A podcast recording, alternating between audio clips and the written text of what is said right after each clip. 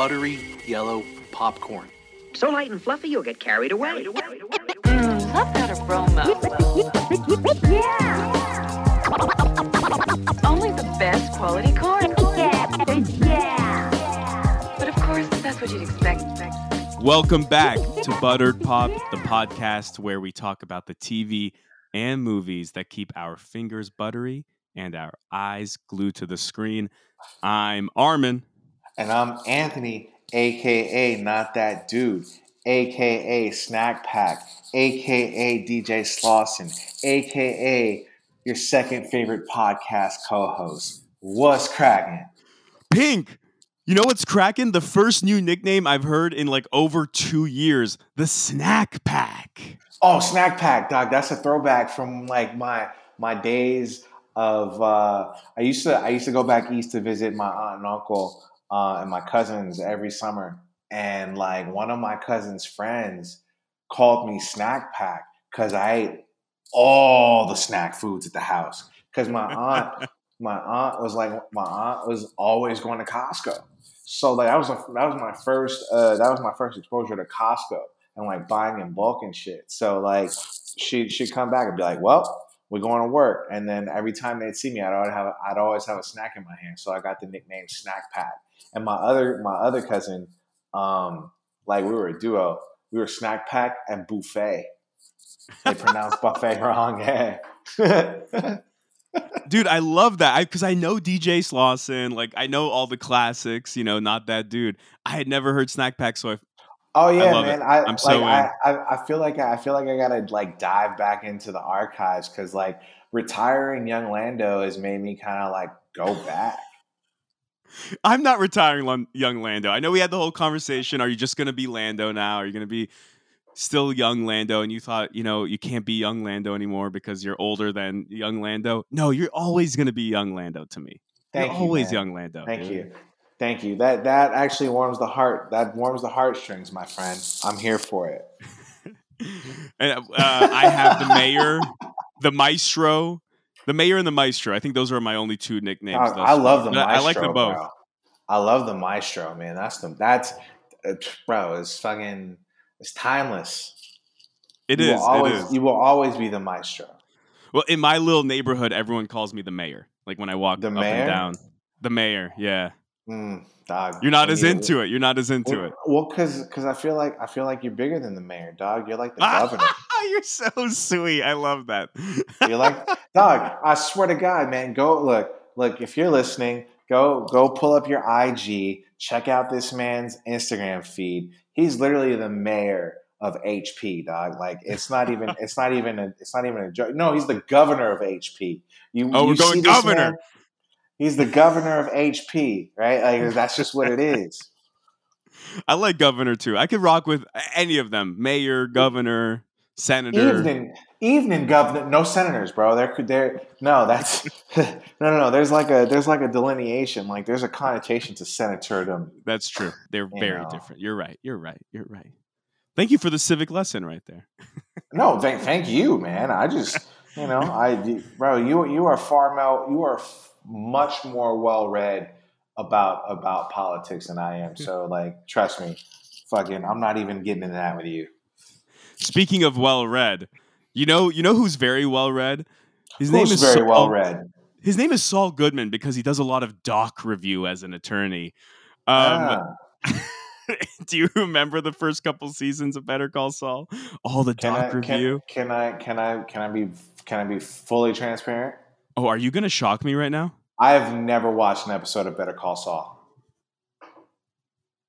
This this is this is a, a classic Buttered Pop shock moment. Uh, this is a twist. This is a turn. Bro, I, I, I did not we, see this you coming. Have to have, you have to have like a sound in the in your queue or what your library. Da, da, da, da. When, no, no, no. Like like like that a shock really here. for some, something for like a shock.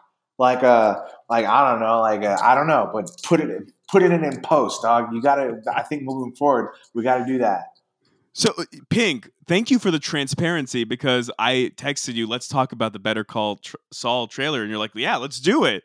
I didn't know well, that you yeah. haven't seen Better Call Saul. It's one of those things, man. Like I, I, I know, I know where Breaking Bad and the, and the Vince Gilligan verse like stands in in today's like today's like media landscape. Like I, I right. understand, I understand, like I understand like what it is. You know what I mean? I just haven't watched it, and and that's more of uh, just.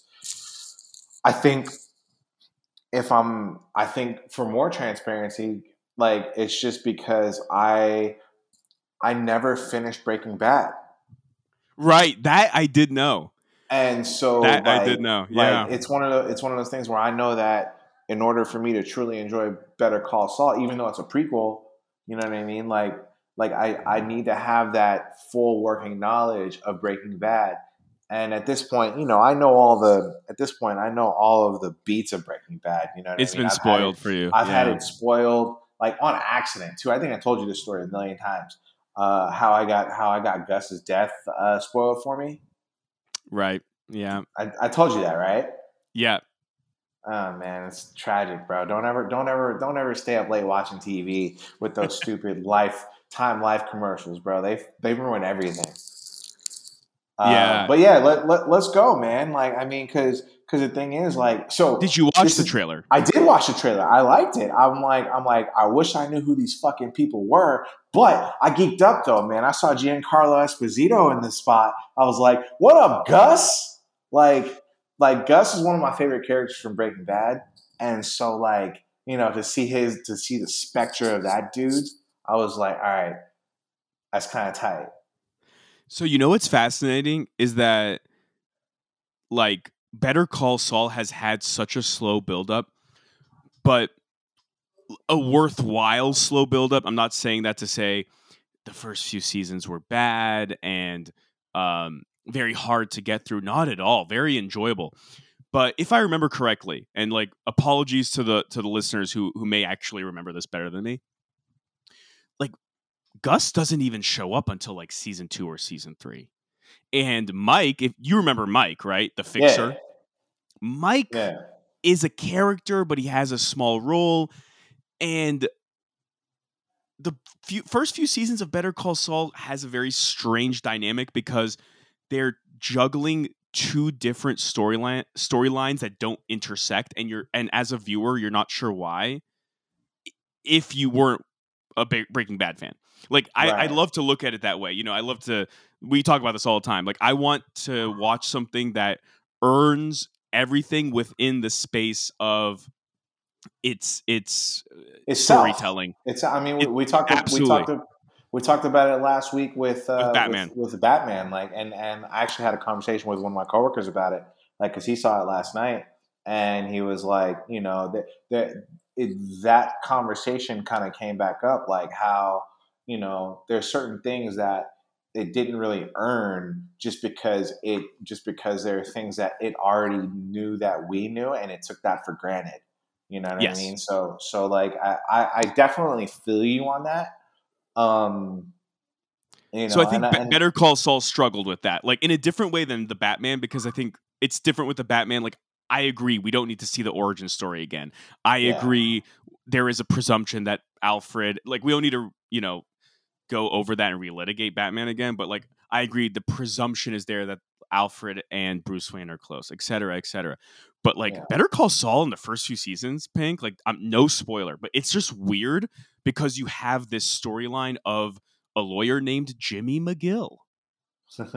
His name isn't Saul Goodman. He changed his name. His name is Jimmy McGill. And then you have this like other cartel storyline that's not invested in very much, but it's just lingering on the sideline. Anyway, long story short, because you haven't seen it, so I don't want to dive too deep into it. I don't I don't want to get too spoilery on it because I do want you to one day watch it. The first few seasons are straight up, I'm not kidding, a lawyer tackling an elderly abuse slash fraud case. And that's why I made the joke about Doc Review. He's just reading and reading and and going through all this paperwork. It's not very action-packed, but there's really interesting like character dynamic stuff at play. But it slowly builds up to bring the cartel into it and how Jimmy McGill would get intertwined into it because, of course, the Saul Goodman you know yeah. formerly known as Jimmy McGill, was carrying water for the cartel. They're one of their attorneys would help them cover shit up. That's the Saul Goodman we know from Breaking Bad. So you're right. you're it's the origin story for Saul Goodman, right? This trailer, and we don't have to spend too much time on it, like, you know, because you haven't seen Whoa. the show. But like, my anticipation level is so high, Pink, because we have now reached that that crescendo. We have now reached the culmination of the origin story, so that now we can experience Jimmy McGill as Saul Goodman working on behalf of Gus Fring, Mike, et cetera, and just see how shit goes down. And that's what you saw in the trailer, right? Let me, is that let me ask shit you, is going down. Let me ask you a question then, since you said your your your anticipation level is high. Oh, out yeah. of ten, out of ten, ten being the highest, ten being super stoked, like like take my money, to zero being like, bro, I'm gonna go watch something else. Where's your anticipation level on that scale? It, it really is ten. It's the final season. They've done such a good job building it up. I'm here. Let's go. I wanted to start today. I wanted to start yesterday. Let's, let's go. I mean, look, dog. You might even get me. You might even get me on board, dog. I like. I like the the fact that you say things are happening. I just might watch it. I just because like I plus plus Gus. You know what I mean? Like yes. Like I ride for Gus, dog. And this last season that came out has a lot of Gus, right? It, it finally got to that point where everything is is mixed and it makes sense. It just took a few seasons to get there. I'm so, so ready for it. And there's a couple new characters that don't exist in the Breaking Bad universe that I think are excellent. Um, Kim Wexler being one of them. Yeah. And I'm Yo, excited to see where her story goes, because obviously we don't see where it goes in Breaking Bad, right? So I need right. to see how her story ends or or just where where it goes, you know, real quick before real Breaking quick, Bad starts. Real quick though, can we just give a shout out to Giancarlo Esposito for never playing a good guy in anything he's in? Like Mandalorian, like, yeah. Like he he never plays a good like like I think I mean he's a, he's been in so much shit, right? Like you look at him in, and Do the Right Thing. He wasn't a good guy in that. Right. You look at him in. You look at him in. Uh, he was in. Uh, what was that? What was in that Boz one? The Get Down on Netflix. He's a bad guy in that. Obviously, he's a bad guy in The Mandalorian. He's. I mean, he's Gus in this. You know what I mean? Like, I want to see Giancarlo Esposito get like not a bad guy just once. I would love to see it. Just, but, casting I mean, directors, look out for Giancarlo for something a little different. Come on, because he has range. I know it. Well, it's like, yo, you got to play with conventions, right? You expect him to show up and be a bad guy, and then all of a sudden he does some good shit. You're like, wait, your mind's blown. Like, there's certain people you see. There's certain people you see. You're just like, oh, I know this guy's gonna be a scumbag, right? Like, like you look up and you see uh, Michael Wincott. He's gonna be a bad guy, right? You know yeah, I mean? There's some people like, you know. They they just they've been typecast for a long time as a certain kind of character. Yeah, I would love to see him as a good guy. Uh, speaking of good guys, let's transition to our next trailer, because this this I think we both can speak on. Um, yeah, with with a lot of passion. uh, Kenobi. So you watched the trailer, right? Okay, okay, all right. This is a, this is this is a twofold conversation. I did watch the trailer. The trailer was fucking awesome. Like the trailer Agreed. was. The trailer was great, um, and I think it, this also touches back on playing with people's preconceived sort of like relationships, right? Like they they literally in the trailer, I know they had a Duel of the Fates, they had the music from episode three, and there was one other musical highlight. Shout out John Williams, that like it literally stirred all the right moments. So like they could have put they could have just put like. some quick shots of Obi-Wan like reaching for his lightsaber to this music, and some cool back and some cool like some cool planets and shit, and you'd have been like, "Yo, I'm here for it." I mean, essentially that's kind of what we got anyway. But uh, I mean, I here's my thing: a dope trailer is one thing, but I am not excited for Kenobi. Why is that? Um, I'll be honest, man. I have very little faith in the Star Wars brain trust. Like, like Agreed. there's there's no cohesive vision to what they want Star Wars to be, and every chance they get to establish that, they course correct, right? Like, and it's bullshit, dog. Because I mean, you had you had you had the sequel trilogy that's supposed to come out. It's supposed to be J J. Abrams like running the ship, and then he doesn't do this the, the second one, and then you let uh, and then Rian Johnson does it, and it was polarizing, right? And then they course correct, let J J come back, and he literally undoes everything, and then. So the thing, the big story from this was, I didn't know this, but they rewrote the entire season of of Kenobi. Yep. After they had already seen the scripts, they they said it was too dark. But here's the thing that like Kathleen bugs me. Kennedy, Kathleen uh, Kennedy said it was it, too dark. It needs more hope. But like no, because one, one like I mean I don't look look I don't I don't really I don't have an opinion. Dark, give me just make sure it's good, but. Problem number one or number five thousand, I lost count. Fucking like apparently the guys who were writing it or were writing it hadn't even they didn't know that Darth Maul's story had ended, right? For those that don't know, Darth Maul was supposed to be in, in Kenobi. And they didn't know that yep. they had a that Obi-Wan and Darth Maul had a fateful final duel that took place in Rebels. So they let Dave Filoni read the scripts, and then he comes in and he's like, you can't do this. And it's like, bro, like, did you guys, are you guys not paying attention to what your other media is doing? Because they're covering all this ground.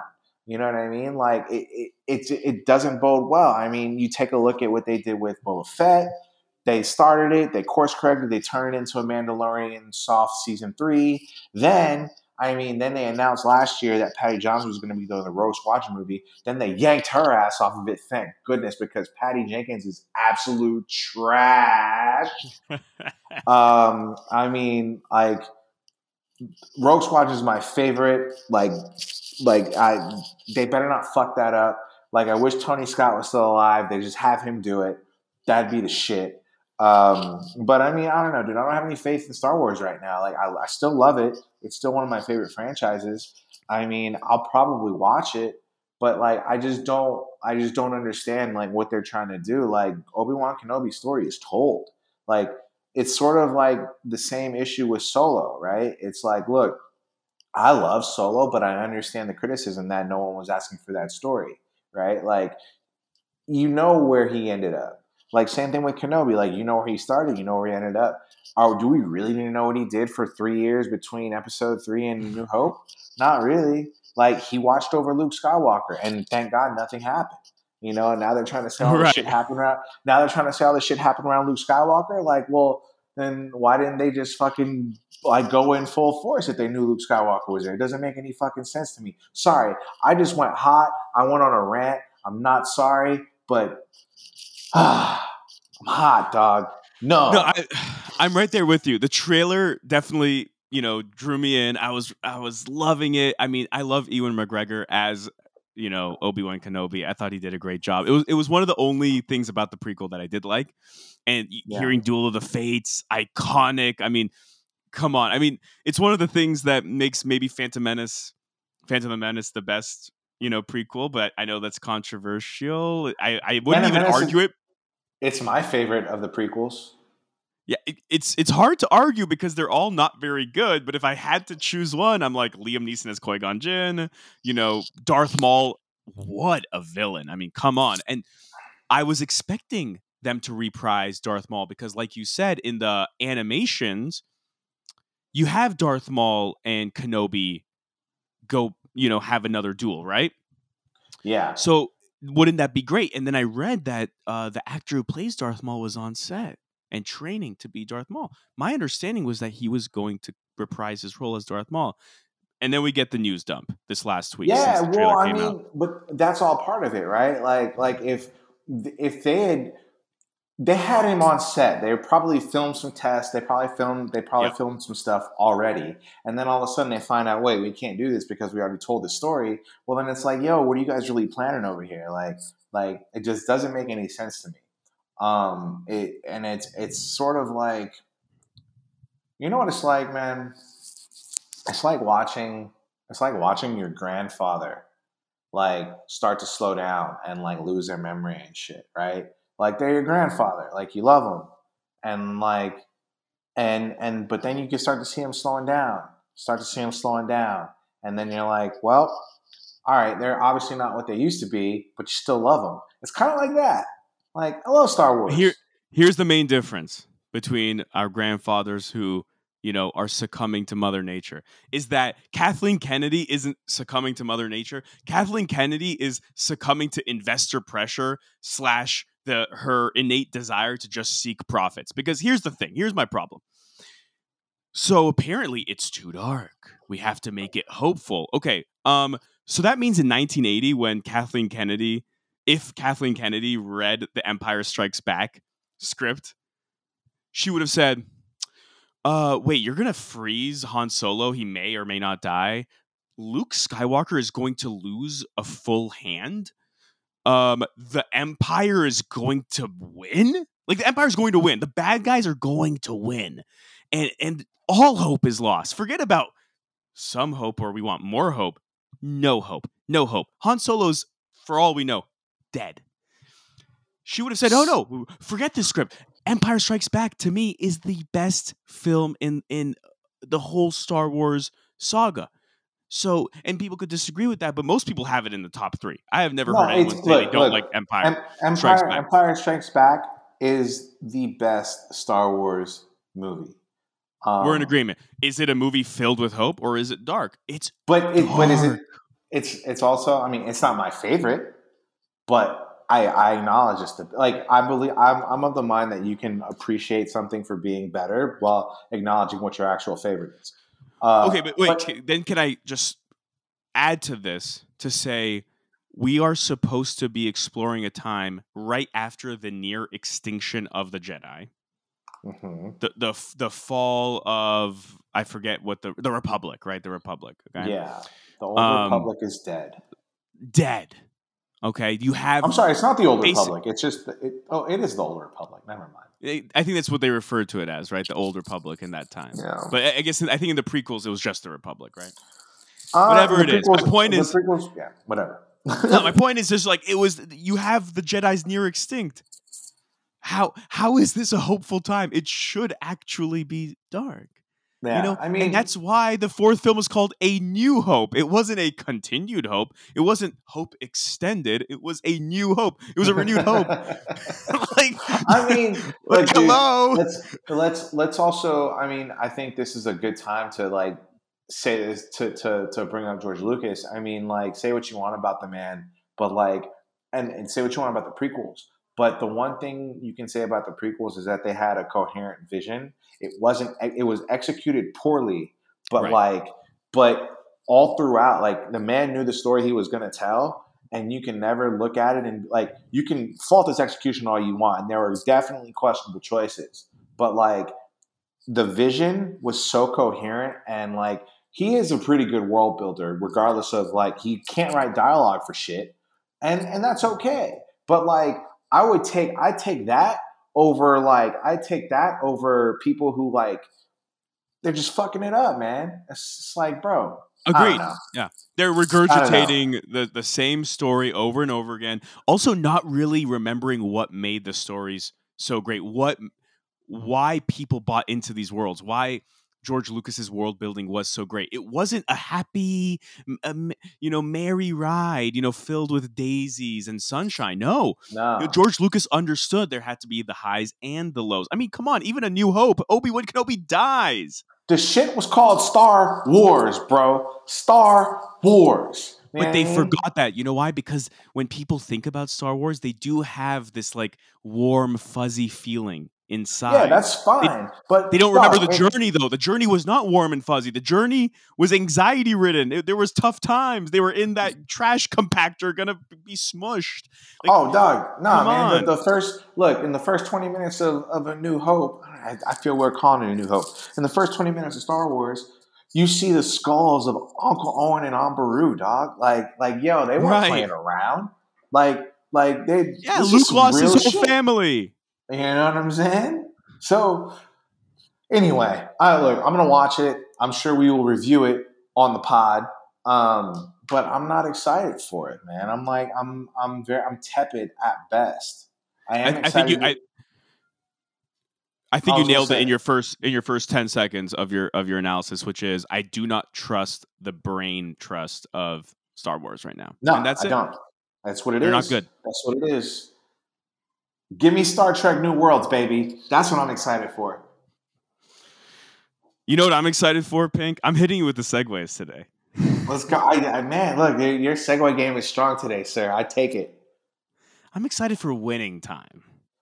I mean, I listen, I, I look forward to it. It's it's I look forward to Winning Time. Like, it's only been two episodes, but I'm ex- I'm actually looking forward to it since we talked and you were like, bro, the guy who wrote the Showtime book that Winning Time is based off of wrote wrote a book about the Co- the Shaq Kobe Lakers. Yep. I'm like, so so technically this is this series is probably going to run up to the ninety-one season of the Lakers. So, you know, that's what Look, if you're going to do it chronologically, that's, I mean, it's probably not going to go ten seasons, but, you know, maybe like four seasons. And then you get four more seasons with Shaq and Kobe. I'm like, Ooh. oh, dude, this is, this is, this is money. This is money. Like, who do you, and you know what? You get Shaq to play Shaq. Why not? He's an actor. That would be amazing. Right? But who do you get to play Kobe? That's, that's, that's, that's, that's the real question. That'll be tough, um, but people would have said that about Magic, right? Who do you get to play that, Magic? Dude, that charisma, that smile. And I love I mean, Quincy Isaiah. Quincy Isaiah Quincy, is crushing it. He's he's so good, man. And, like, the thing is, he has that effortless swag. He has that charisma that draws you in. But then also, like, he doesn't look uh, awkward in basketball scenes. And I, and I know I said this right. before, but that shit's so crucial to a basketball show. Like, like when guys are out there and they're like, they can barely dribble or, or they can't do it. Like, and this is Magic. This is arguably the greatest point guard to ever play the game. You know mm-hmm. what I mean? And like, you gotta, you, if you're going to have somebody play him, they better be able to do a convincing finger roll. You know what I mean? Um, but, but let's, let's, let's, let's talk, let's talk episode two, like deeper, like let, we'll get into spoilers. So um, yeah. if our listeners, if you guys haven't watched the, ep- the second episode of Winning Time yet, um maybe skip over this part. So yeah, Pink, let's go into episode um two. Like w- what you think two. man I, I I actually liked it better than the pilot. Um agreed that I liked it better than the pilot because it's it, it I mean one uh John C. Reilly's crushing it, man. He uh, as mm. as Doctor Doctor Jerry Buss, like They, uh, I mean, I'm I'm gonna mess up the chron- chronological order of the episode, but basically his whole his whole story for this episode, uh, he's got a he he meets Red Auerbach, the legendary coach of the Boston Celtics, played by Michael Chiklis, and like Chiklis crushes it, like he's dope. I mean, I think Michael Amazing. Chiklis is great is great in everything he's in, um, but like. He also like he did a great job as Red and and really set up their their antagonistic rivalry. Like you have now have an antagonist for the for the series so far, and um, so it's about him. And you know he's pretty much Jerry Buss is like behind the behind the eight ball financially. You know what I mean? So he's he's over here trying to figure out the finances, but he's got to go to this owner meeting and all this stuff. And uh, and yeah, and, and so he goes to this owners meeting, all and finds out that Red's the only one who didn't vote for him. So he has to have a sit down with this dude, and then that's when they they they get into it, man. And it's like the spark of of the rivalry, man. The spark of the Celtics Lakers. Like I mean, the the real the real sort of like comeback because obviously the Celtics had like run roughshod over the Lakers for pretty much a decade. You know what I mean? And then this dude, Jerry Buss, comes in fucking rogue, like, yo, dog, we're going to take it. We're going to do what we got to do. And then he goes ahead and gives um, – then he goes ahead and gives, uh, you know, gives Jerry West the marching orders. Do what you have to do. Don't worry about the money. I'm going to make it happen. Now, Jerry West is dealing with his own demons and shit. You know what I'm saying? Like, because he doesn't think Magic can be the dude. And, uh, you know, you want to take it from here? Because I feel like I'm screwing some shit up. No, no, th- everything you're saying is perfect. I, I, on the point of the pilot versus the second episode, I think you're absolutely right. What I liked about the second episode is that it felt a little more restrained, if that makes sense. The first episode was way more zany. I think there was way more back and forth between the different cameras, which we talked about in the first episode or after the first episode, and we liked it. Yeah. But at the same time, I don't know if that was sustainable for a whole season. This felt more like a T V show. Like the the first one was very out there, extreme, definitely Adam McKay in his bag. Yeah. And then you have Jonah Hill directed this episode, which Camille and I, at, like at the same time, were like, Jonah Hill? What? Because you see his name pop up. Dude, Jonah Hill, he... man, he, he's so under he's so underrated as as a talent. Like, yeah. it, eventually, eventually, people are going to realize what uh, how good he is.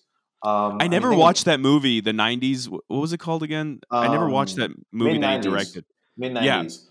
I, I, it wasn't my favorite. Um, like it was, it was very much. We can we can talk about it later, but I mid nineties was was good. I just didn't necessarily love the script, um, you know. And, and it was kind of one of those movies where it was very slice of life and nothing ever really happened. It was just like it was kind of just a day in the life. Uh, but anyway, that said, yeah, Jonah Hill, man, he directed the hell out of this. Um, yeah, I just I, he, he had, definitely brought the aesthetics to the oh, episode, yeah. but oh, yeah. I just liked living with these characters in just in it felt like a deeper way. I don't know why. Maybe oh, it's no, but it did though. The characters are just being yeah, well, because being you, expounded you, upon more. You peel back the layers, right? Like, and, and I think this episode did a great job of that, right? There's a, there's this whole arc with there's a whole B story with Magic, who's back home, and he's trying to get Cookie to like acknowledge him, but Cookie's seeing somebody else. You know what I mean? And and Magic, like the Magic we all know and love, right? Like he he's a kind of a he's actually not kind of a dick. He's a giant fucking dick to this guy. Like like and to the point where they play he plays pickup with him and just like. Dunce on him hard, like makes him look like emasculates him so bad, and uh, you know, like it's there's another subplot with his mom that um, yeah, that like, like I, how interesting is that? Like he's this legend, Magic Johnson, and he has this insecurity about whether or not he has the approval of his mother, and yeah. it seems like he doesn't really, right? But like, like that's the how that's the fascinating is that. Yeah. But that's the realest shit. I think that's what makes it special because that's something that everyone can relate to, right? Everyone everyone seeks the approval of their parents, right? Like like you know, and and I was watching it with Sarah and um, she was uh, she was she was vibing with it because like the relationship is is very real that they have. I mean, all the relationships are kind of real, you know? Um, so that was I thought that was really well done, man, and and um, it, it it bodes well because it plays with your expectations of what we know about the future, right? You know, we all we ultimately know that Cookie comes with him to L A. So to see that happen, it's like you know, this is a story that we don't actually know if you unless you unless you've been like you know following everything. Um, also, there was it's, another- it's hard to say spoiler spoiler alert with Winning Time because it's history that a lot of people know, yeah. but it's like you're saying. But do we know the journey? And of course, a lot of the journey is fabricated in this show, but there's yeah. also elements of truth too. And absolutely, I'm it blurs loving line, it. It, it blurs the lines very well. There's also a really cool subplot about Jeannie Buss uh, in here, and um, where pretty much like you got to you start to see some of her business acumen and her visionary, her sort of visionary mind. Uh, however you feel about her now, you know what I mean. She clearly, she clearly had a passion for this shit. According to the show, uh, yeah. She well, well, one thing I do know for sure is that um, in the early eighties, she was running the L A Strings, which was one of Doctor Buss's teams. He owned the Kings as well, but the L A Strings were an indoor tennis team. So she she was in the family business that early oh, yeah. on. Not necessarily the Lakers. The one thing I do know for sure is the L A Strings. Also, also shout out Sally Field coming through. One scene, but owned the scene. It was incredible. See, but then, but then also the episode did a really good job of parallel, uh, parallel drawing parallel lines between characters and their mothers, right? Because because you see you see Doctor Buss with his mom, you see Magic with his mom. You know what I mean? And it's like. It's pretty. It's pretty cool. You know what I mean? Like they, they, it, it's all deliberate, and I love that the storytelling is so on point. Um, I mean, in the episode, the episode ends with with Doctor Buss like figuring out, yo, we're gonna we're gonna we're gonna take the, the fight to Boston. Come in, and Jerry Buss is like, I'm gonna retire, or I'm gonna J- yeah, I'm Jerry West. Jer- I'm Jerry sorry, West. Jerry West. Blah! Doctor Buss comes back in to tell the whole the whole office, and then. Jerry West is like, bro, I'm quitting as coach. Yep. of the Lakers. And that's how it ends. Well, what a hook to keep me going for the next episode. Great cliffhanger. So what do you think, by the way, about Jason Clarke's performance as Jerry West? Because it's been polarizing. Some people love it. Some people hate it. I mean, it. I, I think I think it's polarizing because people don't really – because people are like at odds with who Jerry West was, right? Like, and and I don't really know much of – I don't know much about him aside from the – The his, the history bullet points, you know what I mean? Like, I don't know his personality. I know he's I know he's a straight shooter and shit. You know, I know he gets stuff done, but I don't know if he's a curmudgeon, this, that, and the other. So to see him play it this way, I'm like, oh, this is I don't I I know there's a level of fiction there, but I don't know exactly. I don't know where the lines are blurred. Also, Jason Clarke, I had no fucking clue the dude was British. Where I'm watching the post episode thing, and I'm like, he's British, and it's like, wait, what? Yeah, or is he Irish? Is he Irish or is he? Uh, uh, I, for, I, I forget. But I mean, anyway, I got. I got. Nah, hold on. I gotta look this up. Hold on. Look this up. Um, he's, but, he's he's Aussie. Oh, we're he's Aussie. Camille could have told us that. Camille um, is so good. She'll be like, "That actor is from Australia." I'll be what? I'll be like, "What?" Or that actor is Welsh. Also, but, completely, complete, like, kind of tangential. So, in the post, the post episode, they do a roundtable hosted by Rick Fox, right? And there was a, a point where they were they did a roundtable where they're like, "Yo, who uh, name all the Laker coaches? Name as many Laker coaches as you can, right?" So these three. So it's, it's uh, Quincy Isaiah, it's Jason Clarke, and I forget who the who the other dude was. Um, and they list all these coaches. None of them listed Phil Jackson. What? Okay, I need yeah. to watch this. Go go back. We we watched it three times just to see if someone like mumbled his name. No one said Phil Jackson, so it's kind of like, word. How, how do you not mention Phil Jackson? Five championships. well, um. Anyway, uh, I I'm loving Jason Clarke as Jerry I'm, West, dude, I have I, to say. I'm, I'm loving. I think it's a cat. great take. It's a great take. Even if he's not that curmudgeonly, even if he he's not that much of maybe an alcoholic, I, I don't know. They're kind of intimating that. I mean, I know some about Jerry West, and I know he is not that easy to deal with. Yeah. His the voicemail that he left to like one of Kawhi's people got leaked last year. I don't know if you heard the voicemail. Mm, I did not. It, it it was like a T M Z Sports moment because Jerry West is like, "You don't want to join the Lakers. The Lakers are a shit show right now. The Lakers are just a, just a circus." Like, he's just talking all this shit. Jerry West has been known to not just be kind of a little uh, difficult and and stern and blunt, but also depressed. And that yeah. that element of West is spot on because yeah. losing to the Celtics six times in the finals. I, I remember watching documentaries about the Lakers. Like, I don't remember the exact ones, but those ones that they'd show on E S P N Classics that you'd yeah. see on like Fox Sports West. And, and Jerry West has not actually been back to Boston because of all the losing there. He refuses to wear green. He is haunted by the Celtics. No joke. That's not an too. exaggeration. I, mean, I, I would be too. Yeah, that's dude. Six times losing, going zero and six or whatever it was, zero and seven. And then, and then the one where you do win, like you weren't the dude. You know what I mean? Like everyone, yeah. like they talk about, they talk about, they talk about that. Like when I hear athletes, they're like, "Would you, would you trade? Would you rather win?" He was the dude though. seventy-two, it was, it was still him. Will Gail Goodrich, like they won sixty-nine games. That was the team that won thirty-three in a row. He, but he felt like he wasn't the dude. You know what I mean? Like he didn't.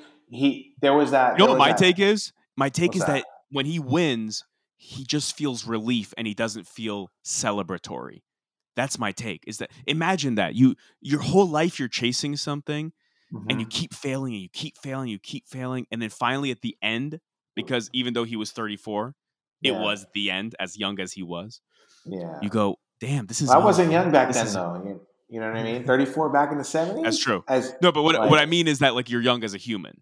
You're young as yeah, a human true. being. That's true. And, but you go, I maybe have one or two more years. And I think he retired two years later. Mm-hmm. I may have one or two more years at this. And this is all I feel, all, all the anguish. fourteen years, or sorry, twelve years at that time. He was drafted in sixty, right? So he finally wins in seventy-two, beats the Knicks. This, this is all I, this is it. And like, I thought Jason Clarke actually played it perfectly when he was playing young West.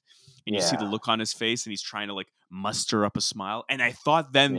the post championship scene where he ends up at a bar that is also hosting a funeral, and the yeah. the people at the funeral think he is a part of the funeral group because he's so upset. And it's three hours. They have the little, you know, uh, graphic on the screen, three hours after championship. But he, he looks like he might as well be at a funeral because yeah, he, the, the twelve years of anguish, right, over, overrode whatever sense of oh, yeah. probably just relief that he felt for winning a, a title finally. You know, that late in his career. And, and, and, you know, you feel sad for Wes. I think this, this show is actually doing a good job. I think people are focusing too much on how it makes him look bad. I think it does a good job of conveying, like, as an athlete, as a competitor, how much crap Jerry West went through. Like, yeah. and, and, and it wasn't fair. Like, he always just wanted to win. And like, it, and then he, when he becomes a coach, his, his, the owner, Jack Ken Cook, won't spend. And now we'll see him finally, you know, finally yeah. get to get the success that he, he always wanted, that he yeah, that he but, always definitely deserved, right? As, before, as a great competitor. But before he gets that success, he must sever himself from his position ah. as head coach, right? Speaking, speaking of severing, of severing yourself. All right. Okay. So, so uh, for for our listeners who may be joining us this week but didn't join us last, um, I talked about Severance last week as a pitch to Pink to to watch this Apple T V Plus show. Um, I feel like I don't need to go into it, y'all. You need to watch Severance. It's on Apple T V Plus. Very basics. It's a psychological kind of thriller, right, with some comedic it, notes. It's, that's no, all no, I'm going to no, give no, you. No, no, no. no listen, listen, listen, listen, listen. Do you want me to give I'm the gonna... full breakdown? I feel like people know nah, what it is. No, nah, we don't. We don't need to do that. Listen, I'll just I'll just say this: Severance is a mind fuck. That's that's what right. it is. Like like I've only watched the first episode. Okay, it's, so wait, wait. Let's tell the listener. So you so you you were gonna we were gonna talk about it next week and watch and, and talk about the first six episodes, but you did yeah. go ahead and watch the first episode, and you wanted yeah. to to give your initial impressions today. So absolutely, so go for it. Let's go. It's a mind fuck. It's super well acted. It's super well done. It's trippy.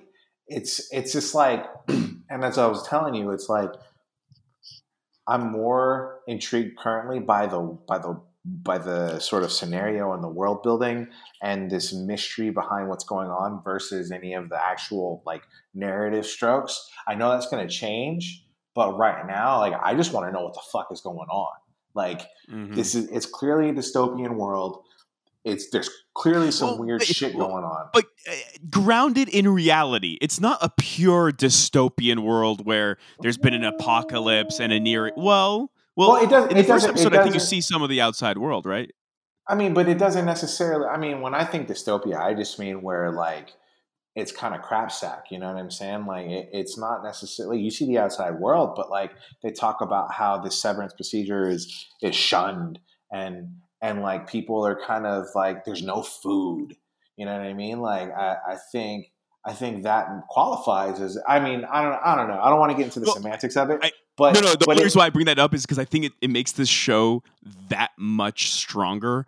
That it does feel like this could be a technological next step within a very few years of our own lives, if that makes sense, right? Like I mean that's... everything else about the world, the cars, the houses they live in, the conversations they have in their daily lives outside of work, everything else is very grounded in reality. There isn't like there wasn't like a, a revolution by by robots and they live in a whole new world order, right? It I is mean... today's world, but with a technologically advanced company yeah. that's not much farther technically uh, advanced than uh, anything we've seen, right? Like kind of a, that, a Silicon Valley um, experiment. Let's let's but say. I I, th- I think if I think those make the best dystopias, right? I mean, the one the, the worlds that resemble ours, right, but have this point of divergence, right? Like, I mean, Handmaid's Tale kind of does that very well. Like, it Ooh, there's well, Handmaid's Tale is a is a little farther along.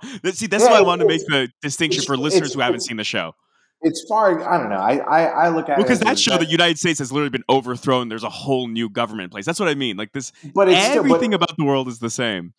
But then you go to, but then you go to Canada, and the world is the same, and they're just dealing with this crazy. It's no, I don't not know. exactly the same. They're fighting a war, a global war. I still yeah. look at it I, in my head. That's how I. That's how I picture Severance as a dystopia. Like it doesn't yeah. quite. It doesn't quite seem like the. There's more going on here than than just your regular like work mystery. You know what I mean? Like there, there's some societal things going on, and there's some, you know, there's like some huge world stuff that I'm super intrigued by. There's a sci-fi think, element. There's a fun sci-fi little element. Yeah. Yeah. It's speculative. There's very, there's speculators. There's some transhumanism going on, which I think is always fascinating.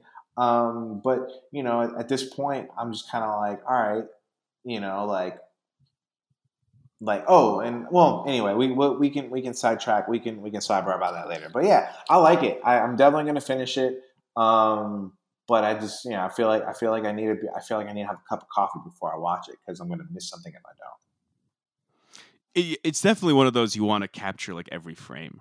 Well, you you, ha- you, you, you kind of have to, because if you don't, you'll if, if you blink you'll miss something. You know what I mean? And and and I think that's good and bad. You know, like like um, it's it it's so dense, um, and I think that's that can be a gift and a curse. So we'll see if we'll see what it is as as I go on. I can't really judge it based on the one episode I've seen. So, so your initial impression is thumbs up, but you oh, did yeah. text me that you had some reservations. What what were no, the reservations? I, no, I well, it wasn't so much that I had reservations. You asked me if I liked it, and I was like, I'm more intrigued than anything. I, I don't want to say I like it yet because there's not enough. Personally, there's not enough for me to like the the mystery, but the but it's compelling, and the mystery is enough to keep me watching. Um, and it's good, but I just I just I'm just not at the point where like I enjoy it. You know, that may change, um, but we'll see. It's it's like it's it's very it's stuff that makes you think, and that's. And ultimately, that's I think that's what good that's what good art should do, what good media should do. You know, it should make you it should make you think. Can I tell you what I think is special about this show is that I've talked about this show with quite a few people now. Yeah, and and I want to say a few are so in it for the mystery, and then a few are so in it to just sit with the, this world and what's happening without worrying about what is macro data refinement. I don't care. Totally irrelevant, but the broader questions that it explores, that is what some people want to sit with, right? Yeah. And the mystery's cool too, because I think that's where I'm at. I'm kind of in the middle where I'm like definitely interested to learn what they're actually doing, yeah. But I just love the perpetual exploration. Can you actually compartmentalize a consciousness and have it not be a a deprivement of human rights? Because that's where my mind is going. I don't think those people in that workplace actually have basic human rights. So I just love to sit with that and explore it and then dive a little deeper in, into that every single episode. Not, I don't think this is really a spoiler, but the one thing you'll start to learn, because these people were born in this world, essentially, right? They were born in this world with a much higher knowledge than a baby was born. They have no, yeah. they have nothing else. They have nothing else. They are they are ostensibly born in the workplace. Their consciousness is birthed there, yeah. And that's why they have the important question, right? They say, um, "Name a state," and they say Delaware. They still have knowledge, yeah. But they have no other knowledge of history. Nothing, and See, they start and to d- develop their own little history within the workplace. The See, history of I Lumen. Think, the hi- fascinating. Like, see, I think, and I think. I think that all ties. I think that ties in too with the the world building, right? Like because it, it ties into the grander mystery as well. Because like, yo, like what what's you know, and then and then there's the the the voices on the other end of the box, right? You know, I don't know if we ever find out who they are. I'm assuming you. I'm assuming you don't. I'm assuming you do. I don't know. It it'll be like I said. I think I think it really. Yes. I think it's. I, and I think that's what like. You know, good shows do, right? They take those those two uh, those two disparate sort of notions, right, and like and really cross the line with them very well, where you're where eventually your questions about your your philosophical questions, um, your philosophical questions and your curiosity sort of they like they kind of intersect a little bit. Yeah, they intersect, and I think that's that's really fascinating. And like you know, it, it well, that's what I love about this show is that it has both. It's not just like a murder mystery or something. It yeah. it, it can exist outside of the mystery, but it also, also does present this big mystery, which is what the heck are they doing there? why do they need their consciousness separated? Yeah. Also, like I, I, I mean, I'm, I might be in the, the, I might be in the, the rare, the rare group on this one, but like, yo, these characters are kind of whack so far. Like they're not. There's, there's the nothing. Take is going to be really bad in like the next episode you watch. I'm we'll just see, telling man. you, it's going to we'll be see. so. Oh, we'll we'll see, man. I'm, I don't know. I'm like it's Zach like, Cherry. Zach Cherry is delivering uh, an unbelievable, brilliant performance. I'm telling you're going to see Britt Lower everywhere after this. Like, Zach Cherry who, is that is that the is that the dude who like who's who, in Succession? Who, no, but is, is I no, I mean, is he the dude who like? Uh, is he the dude who is who was severed? He he is one of the severed people. Who? Oh wait, which one is that? Which one is that? Is that the black dude? That's Milchick. That? Mil- okay, who, Milchick is Tramel Tillman. Okay, who? So who is Zach Cherry? Which one is that? Zach Cherry has like the beard. He's shorter. Oh, the, the chubby dude. He's funny. He's he brings a really great comedic element okay, to the yeah, show. Okay, yeah, yeah. I, I know who you're talking. He's he's actually very funny. I like him. And and I'm gonna tell you, this is one of my favorite John Turturro performances of all time. And what him and Christopher Walken are about to collaborate on as actors is is Wait, just Christopher Wal- some of the Christopher best. Walken's in this? Yes. Oh, see, well, and, I, oh. and my gosh, what Walken and Turturro do together in terms of chemistry. In, in terms right. of just building building a a on-screen camaraderie, I, I just it's just beautiful to watch. And it's all in the subtleties. I told you this. Turturro's performance is very confined.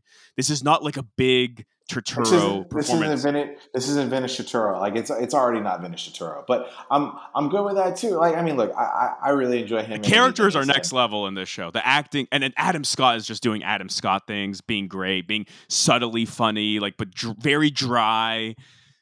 I, I love it's, it. I mean, it's Adam Scott being Adam Scott. I think that's the thing, right? You know, like it's gonna work. I, just wait okay. for it, Pink. Don't give up on the characters. That's like after the first episode of The Wire is saying like, uh, I mean, who, no, who's this McNulty no, guy? No, it's not. No, it's not, oh, dude. Well, Chris, no, it's you not. know how many people I had to walk off the ledge on The Wire? Oh, there's like all these characters, but I don't know much about them. And I'm like, no, no, no. Trust me, Bunk is going to be great. McNulty's going to be great. Give, give it a couple more episodes. All right, all right, all right, all right, all right, all right, all right. That's fair. That's fair. I'm, I'm gonna, like I said, I'm, trust the process. I'm gonna trust finish, the process. I'm gonna finish it. I'm gonna finish it. I promise. Um. Anyway, man. Love it. Um. Well, then I guess I guess. Uh, well, I see you next week. You know what I mean? Yeah. What's going down? What's going down? I'll see you next week. Next week we'll we'll talk about the first six episodes. We will. And we'll talk. We'll You'll- talk about more Winning Time. Yep, and I'll watch Upload. I'll watch at least Upload. a couple episodes of Upload. I Let's know the second it. season's out, so maybe mm-hmm. you can talk a little bit about the second season without spoilers. And then um, uh, we I'm should psyched. Talk, we should talk about the Adam Project. That's a movie, right? That's a movie yes, with Ryan is. Reynolds. Mm-hmm. Okay, all right. We'll we'll talk offline, but yeah, maybe I'll watch that. Okay, sounds good. Pink, where can everyone follow Butter Pop? You can find us at Butter, butter underscore, underscore pop. pop. Uh, they can find me on Instagram at Not That Dude. Find me on Twitter at Not That Dude with with zeros instead of O's. Where can they find you, sir? Yeah, everyone can find me uh, on Instagram and Twitter at Armin Your Feed. Just my name, Your Feed. Um, and uh, I think it's time to sever the pod. Let's sever it. Let's, let's sever the pod, my dude. Great pod as always, Pink. I can't wait to talk next week. Yes, sir. Neither can I, brother. Looking forward to it. Peace.